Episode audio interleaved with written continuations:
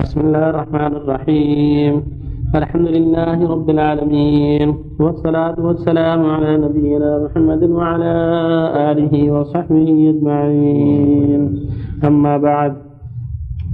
قال الإمام النووي رحمه الله تعالى باب فضل الأذان.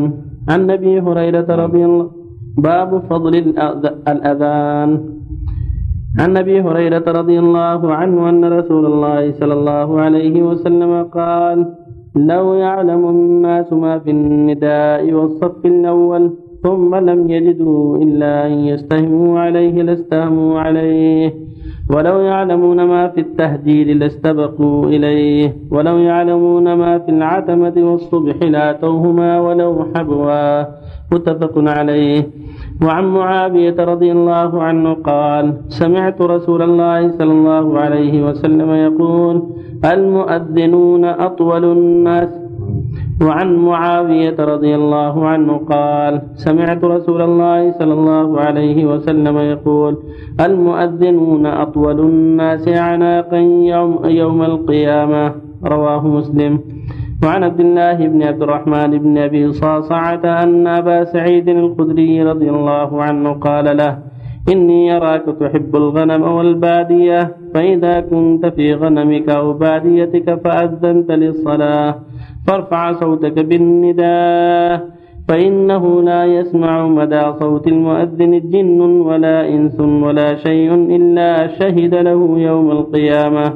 قال أبو سعيد سمعته من رسول الله صلى الله عليه وسلم. رواه البخاري. وصلى الله على اللهم وسلم على رسول الله وعلى اله وصحبه أما بعد هذه الأحاديث كلها تتعلق بالأذان. الأذان من أفضل القربات.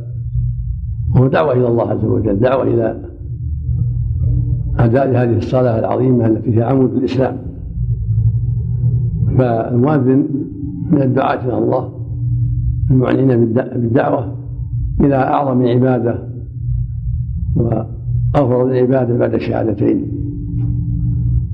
ولهذا جاءت فيهم الأحاديث جعل فضلهم صلى الله لو يعلم الناس ما في النداء يعني الأذان والصف الأول يعني من الأجر العظيم.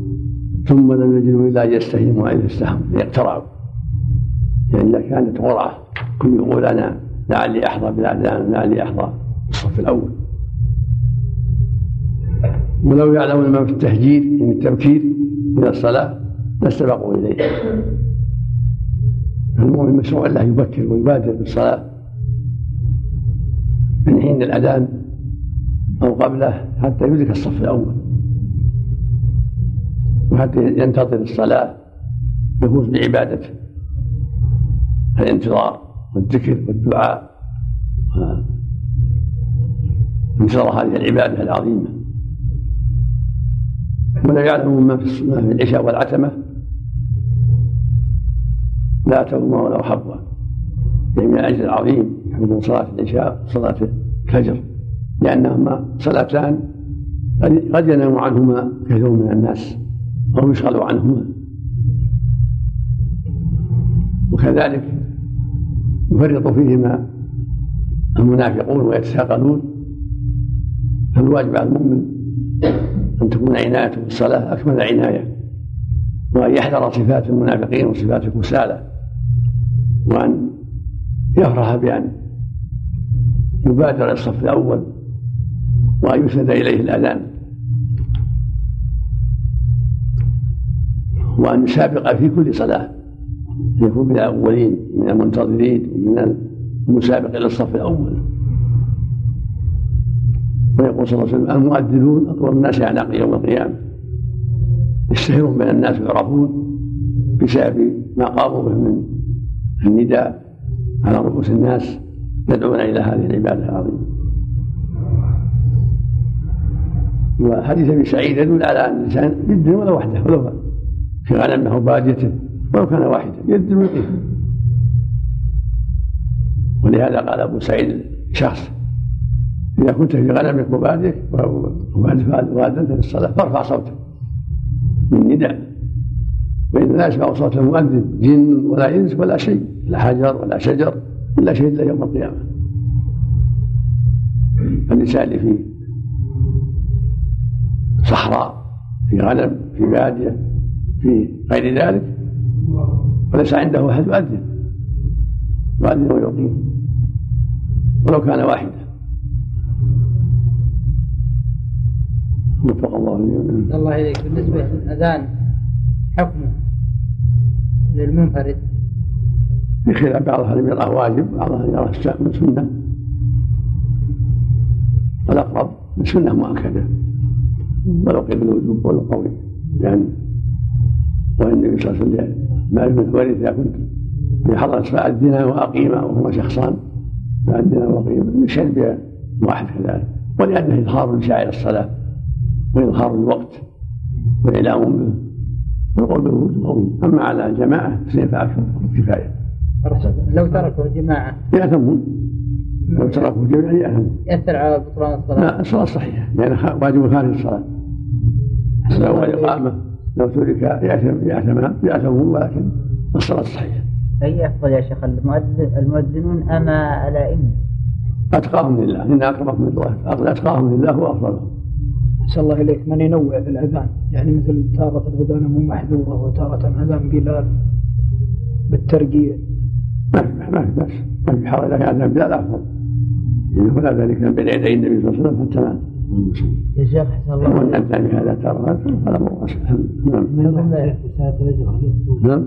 ملاح سائق الإجرة اللي هو يقصر الصلاة نعم. ملاح سائق الإجرة من شاف الذين أنهم يقصروا الصلاة إذا كان مسافر.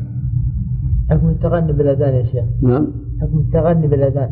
لا لا, لا يطول لا يطول. يكون وسط. لا وسط. تلحين مكروه. قل أحوال كراهة يكون وسط. لا خفيف. ولا تمغيط زايد يكون بين ذلك.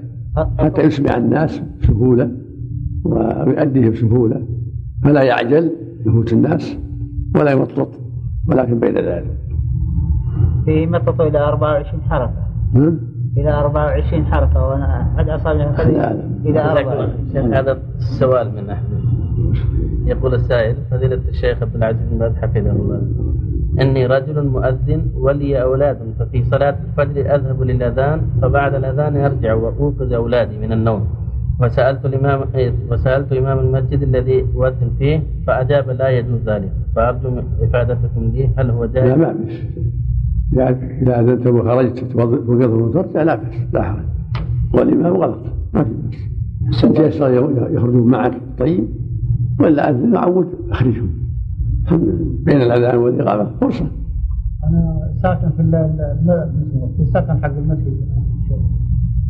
نعم. في السكن حق المسجد عند المسجد. في. أيوه. نعم هذا هو المؤذن صاحب السنة ما في بأس. تأذن توقظ أولادك. وأروح توقظهم؟ ما في بأس. ما في بأس. ما في توقظهم وتوقظ غيرهم؟ وتوقظ أو توقظ جيرانك. أو ناس في القهوة اللي حولك. جزاك الله أحسن الله إليك.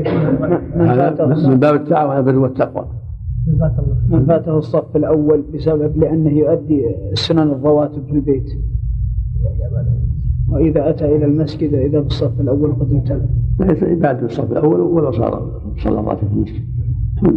يعني الأفضل له أنه يؤدي الراتب في المسجد يا شيخ حسن الله إليك. الشهادة للمؤذن آه، من الجن والإنس مشروطة بالإسلام؟ نعم. مشروطة بالإسلام أن يكون من الجن وهل وهل المؤذن يأذن إلى مسلم؟ المسلم ما يأذن لا بالنسبة للجن الذين يسمعونه الله أعلم إذا شهدوا في المسلمين فيمكن فيمكن اتفاق الصرفلاني قال لي بعض الاخوه ان ان البنك الآخر ياخذ عموله أو ياخذ 3 ريال من البنك اللي انت ودعت عنده.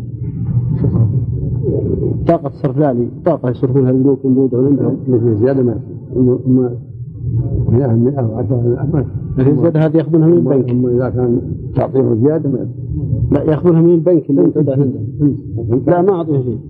ياخذونها من البنك 100 100 و 10 لا أسرع لا تعطيهم 100 وتأخذ 100 تعطيهم 1000 تاخذ 1000 لكن الزيادة هذه ياخذونها من البنك. ما أعرف. إلا أنت. لكن الدراهم لا يأخذ زيادة. ولا يعطي زيادة. لا يأخذ ولا يعطي. السلام عليكم.